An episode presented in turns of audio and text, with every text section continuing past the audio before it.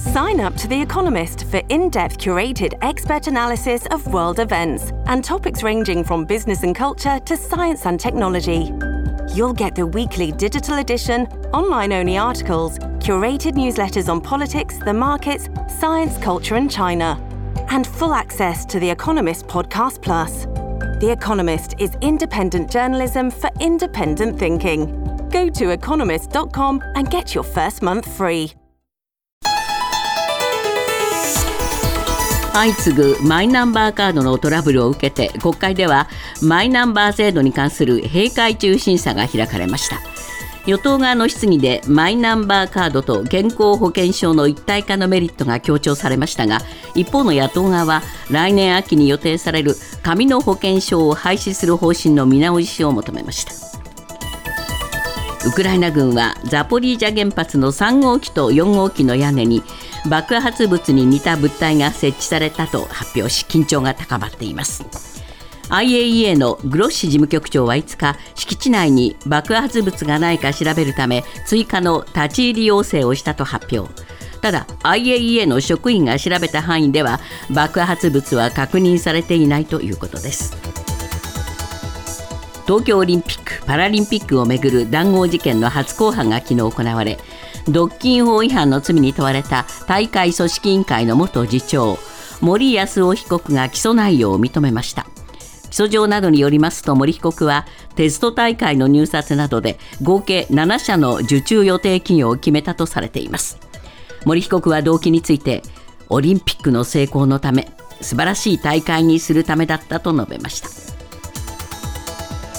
SBI ホールディングスは台湾の半導体受託生産大手 PSMC と共同で準備会社を設立し日本国内で半導体工場の建設を目指すと発表しました。電気自動車の普及で必要となる半導体などを製造する計画です。工場の具体的な建設地や稼働については今後検討していくと述べるにとどめました。今年の春闘は歴史的な物価上昇を背景に平均賃上げ率が3.58%となり30年ぶりの高水準となったことが分かりました。昨日連合が発表したものですが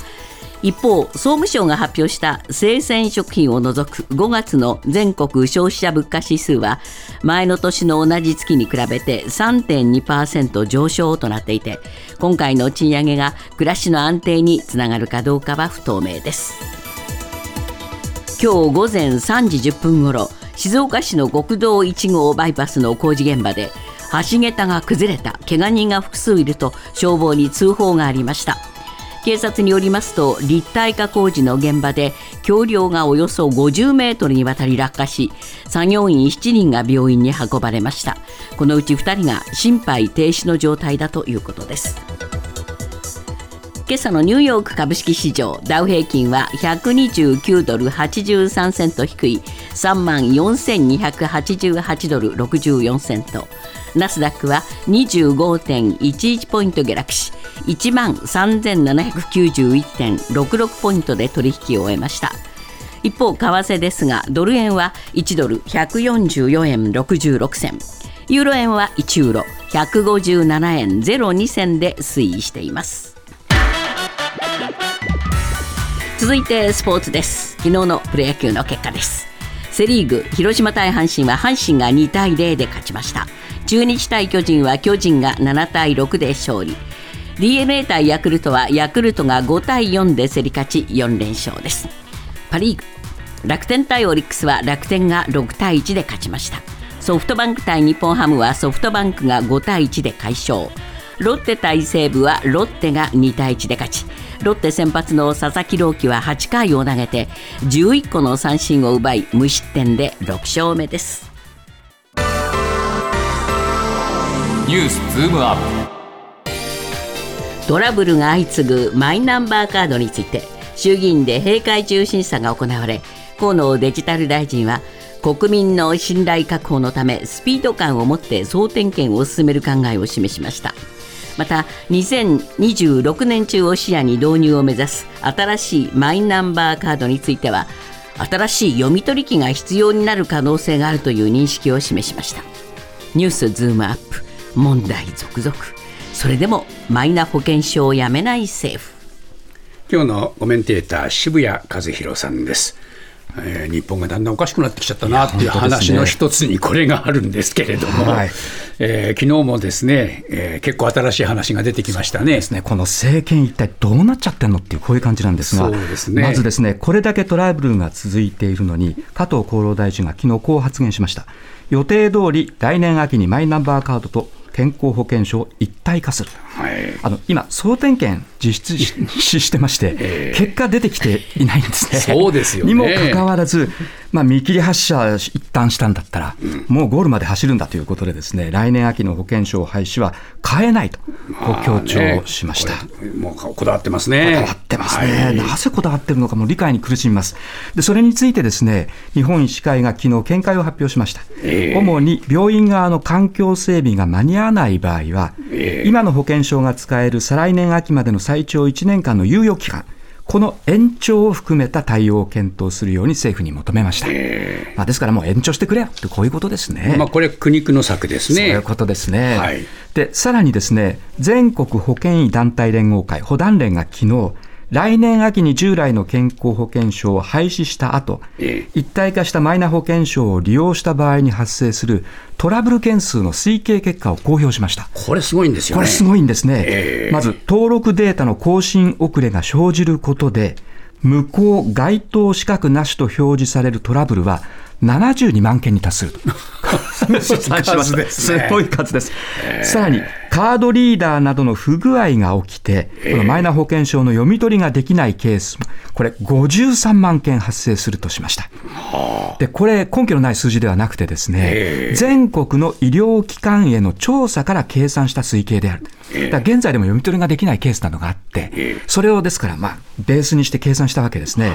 ですので、それを踏まえて、一旦マイナ保険証の運用を停止すべきだと、こう訴えました、これはもう、むしろ現場からの切実な声ですよね。そういうことなんですね、えー、現場も、まあ、大変なことになってるし、うん、これからさらにその混乱が拡大すると、こうまあ、警鐘を鳴らしているということですね。で、ね、この読み取り機をまた取り替える必要があるかもしれないって話になったんですそうなんです、これ出てきまして、はい、2026年中を視野に、導入を目指す新しいナンバーマイナンバーカード、はい、これについてですね、河野デジタル大臣が昨日、そのカードの使用によっては、新しい読み取り機が必要になるという可能性はあるとしました。でその理由は、量子コンピューターなどの登場でいろいろな技術革新によって、そのセキュリティの強度を高めるために強い暗号に切り替える必要があるからだ。つまりですね、来年24年、2024年秋の保険証廃止に向けて、医療機関が読み取り機を導入しても、その2年後には、また新しい読み取り機に変えなければいけなくなる可能性があるということなんです。ですだコストも手間もかかるし、はい、今、そのマイナンバーカードの読み取り機の普及してくださいと、進めている中で、いや、それはもう2年で使えなくなるのでとこう言ってるわけですから。ではね、コストばっかりかかってしまってね、現場は辛いですよね。本当ですよね、手間もかかりますし、はい、一体導入進めていいのかですね、ここ一旦様子見た方がいいのか、これ分からなくなってしまうという状況ですね。でまあ、これでマイナ保険証に入らない、作らないって人も出てきてるわけでしょ？もうそれでマイナカードもですね自主返納してる人も出てきていますので、ね、これ、不信感が募っていますね、はい、どうするんでしょうかね、こういう場合。ことなんです、そこでですね、えーはい、このマイナ保険証をも作らない、はい、持たない人に発行するという資格確認書です。でこれあの、保険証の廃止後も、まあ、保険診療をこの資格確認書があれば受けられるんですが、従来は申請しなければ発行しませんよというのが、これは厚労省の姿勢でした。はい、それを変えてですね、申請なしで交付する形で検討を始めると厚労省が表明しました、はい、つまり保険証が廃止されて、ええ、マイナ保険証を作らなくても、え、資格確認書は届きます、はい、つまりこの資格確認書はつまり従来の健康保険証みたいなものです でじゃあいいじゃないですか、従来の。そうでであれば、従来の保険証使えるようにすりゃいいじゃないですか。これ何やってるのかなというふうに思いますね。よくわかりませんね、これね。そうですね。それから暗証番号なしでもいいですよっていうのはあるんでしょ？はい、マイナカードの交付も検討しています。えー、あの、総点検中なんですけれども、えー、いろんな話が出てきていてですね、はい、ちょっと訳がわからない状態だということですね。どうしてこんなことになっちゃってますかね。そういうことですね。えー、加えてですね、不思議というか、まあ、この岸田総理の姿勢なんですけれども、えー、河野大臣が山本に立っているということで、はい、岸田総理の姿、全然見えないそうですね、昨日もいらっしゃらなかったんでしょ？そうなんです、えー、もうこれは関係閣僚にしっかり説明を尽くさせるということで、ですね、えー、閉会中審査出ませんでした。はい、でマイナンバー情報総点検本部が設けまして、えー、で河野デジタル省を本部長にして、以降はもう全部河野さんに任せてる、はい、でこれ、次期総裁選でライバルになるわけですから、うん、山本に立たせて、こういうですね、思惑があるのかなというふうにまあ疑いたくなりますね。ニュースズームアップ。自民公明両党は昨日防衛装備品の輸出ルールの見直しをめぐる論点整理で現行制度で輸出可能な分野に該当すれば殺傷能力のある武器の搭載も可能という見解で一致しました。これまでは殺傷能力のある武器は輸出できないとされていましたが解釈を変更することになります。ニュースズームアップ。殺傷能力のある武器の輸出。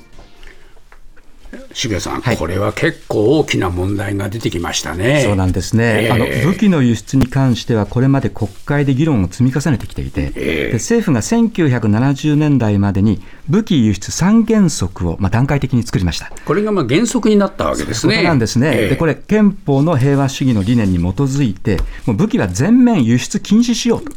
全面禁輸策ですね、一切輸出しませんというものでした。武器は輸出しません、はい、というのが最初だったんですね。そういうことなんですね。ところがその後です、2014年に第二次安倍政権が防衛装備移転三原則に変更しました。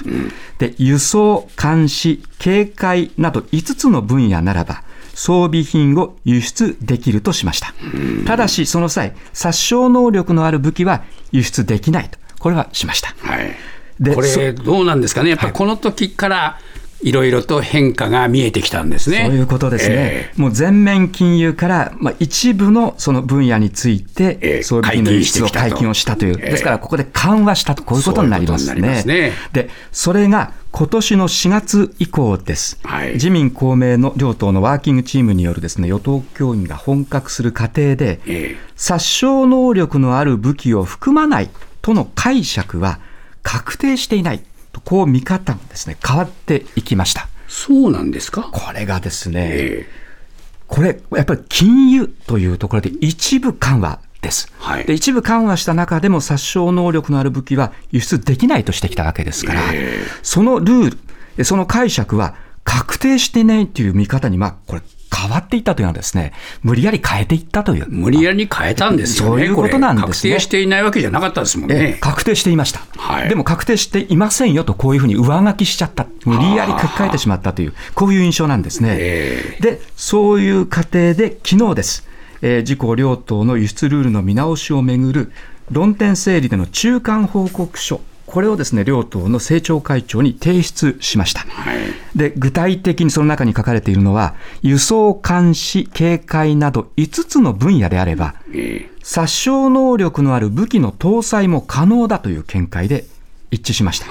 簡単に言えば監視警戒などに関する活動で殺傷能力のある武器が必要な場合はもう輸出しても良いというふうに解釈をまあ変えたんですね。はい、そうですね。具体的にはですね、例えば不審船などを停止させるときに、停止させるその船に重機を積んじゃってもいい、こういうことになります。はい、ですので、これ、防衛装備品の輸出ルールについてのですね、実は大転換をここでしてしまったという、こういうことですね。はい、で、今回は中間報告で最終的な結論は今年の秋に出すという、こういうスケジュールです。はい、さらにですね、日本、イギリス、イタリアの3カ国で今、次期戦闘機を共同開発していますけれども、これについては、第三国へ日本から直接輸出することを認める意見が、このワーキングチームでは大半だった。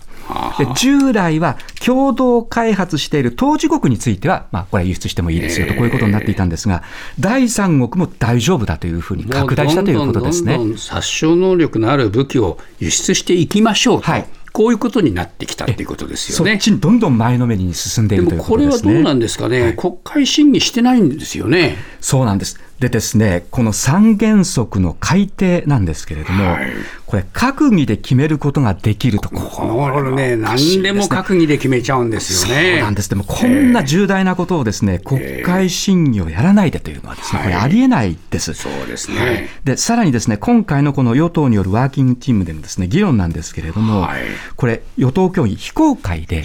議事録も公表されてないんですね。ですので、民主主義のプロセスとしてはですね、これ絶対に問題があると思いますね。これもう本当にあの知らない間にこういう話がどんどん変わっていってしまう、はい、ということになりますよね。ねですから憲法の平和主義に関わる問題であるし、国の在り方に関する問題なのが、ね、こんな密室で決められるというのがですね、どうなっちゃってるのという感じしますね。これどうなんでしょうか。あ公明党もこれでよろしいんですかね。そうなんですね。平和の気になりますね。気になりますね。えー、で公明党としては一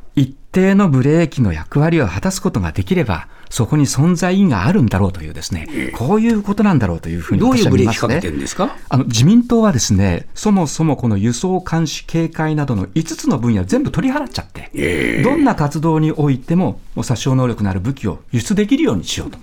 こういうまあ大幅な緩和策を打ち出してるんですが、公明党はそれに対しては慎重姿勢で、この5分野に少し新たなその役割を付け加えようというところでブレーキ役を果たしていると、こういうふうには言ってるんですが、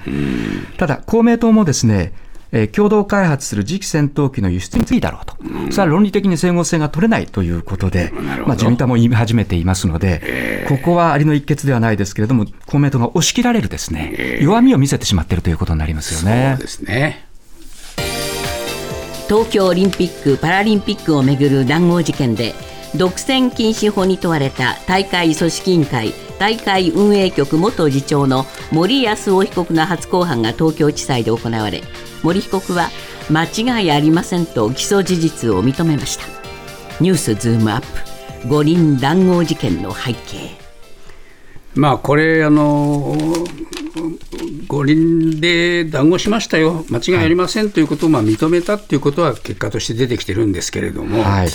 まあ、その認めざるを得なかった背景っていうことについて、えー、森被告が結構、えー、生々しく語っているんですねそういうことですね、えー、被告人質問に対して森被告はですね談合しなければ大会では大きな混乱が生じていたと、こう証言しています。で、さらに、スポーツ大会運営の実績がない会社に入札で手を挙げられても困る。現場が混乱する。はいスポーツイベントは冬山で、天候がコロコロ変わる登山では経験が必要だということで、ですね、はい。まあ、運営実績がない会社、まあ、最初から排除する、しなきゃいけないんだという、こういうようなことだったわけですね。そうなると、事前にまあ打ち合わせするしかなくなっちゃうってことになりますね。そういうことですね。えー、そこで、まあ、電通の元スポーツ局局長補佐の逸見被告と手を組んでですね、えー、まあ、いろいろと割り振って、はい、で例えばそのどの競技やりたいんですかバスケは電通でしょとかですね、はい、バドミントンをやらせたいのは博報堂ではないということで、えー、入札した企業に断念を迫ったりとかですね、はい、あるいは電通が目立ちすぎるのは良くないということで、えー、本当に調整調整をしたりとして、まあ、要するに、まあ、この企業はこの競技と割り振りをしていたということですね。そうですねでもまあどうなんでしょうかね。そうしなきゃ回らなかったよというのがあるわけですよね。はい、そういうことなんですね。まあ言われちゃうとどうしようもないじゃないですか。はい、で実際にですね、この森被告はこういった運営のプロですから、はい、その彼がまあそう言ってるわけですから、はい、現実問題として、やはりこれ、実績があるところがですね、やった方が滞りなくできるという、こういう問題があるわけですよね。ただ、その結果として調整しちゃうわけですから、談合で競争原理が働かないので、検察側が言ってますけれども、談合に関与した7社が得た粗利益は、1社当たり52億円。まあ、すさまじい金が、まあ、利益として入っているということになるという、そうですね。ことになりますね。はい。でまあ、気になるのはですね電通に対してどう思いますかと聞かれたら、本当に真摯にいろいろと教えてくれて、考えてくれたんだと。えー、だから電通さんにはもう感謝してるよって、そういう感覚ですから、そうなんですね。ねもう仲間内でこういう価値観で凝り固まってるという。凝り固まってスムーズにいけるというこれどうですかね、実態はこうだってことはよく分かりましたよ。よく分かりましたね、ですから森被告、本当に悪いことしてると思ってないんですね、まあそうですね。電通もよくやってくれた、えー、今は複雑な感情だとこう言ってますけれども、はい、なんでまあこういうふうに罰せられなきゃいけないんだという、ですね、そんな思いが垣間見えますよね。そうですね。ですので、これ、森被告個人のですね、はい、つまり考えからこういった談合をやっていたんじゃなくて、全体の価値観、あるいはこれまでやってきたその実績がですね、はい、そっちなんだろうというふうに思いますね。そうですね。そうなってくると、今回のこの一連の談合なんですけれども、はい、この森被告は大会運営局元次長です、はい、次長一人の判断で進められたものなのかですね、そうですね。上層部が関与していなかったかといったことも解明してほしいと思いますね、ね、これ、談合せずに大会を開けて成功させられましたかという質問に、はい、何が何をどうしたらいいか。非常に難しい、えー、他の発想ができないっていうことを言ってるんですよね。ねもうだから談合なかったら、うん、スポーツ大会、巨大大会は特にできないというもう常識に染まっているということですよね。これからの大会は一体どうなるんですかね。はい、でこれ全部ですね、ガラガラポンして、談合なしでじゃあやれるかというとですね、なかなかこれすぐには無理だろうというふうに思わざるを得ないですよね。そうすると、毎回やるたんびに談合して、毎回やるたんびに逮捕者出して進めていくと。で、たくさんの税金が使われると、こういうことになりますので、もうこれずっと続かざるを得ないということになりますね。おかしなことになってしまいましたね。本当ですね。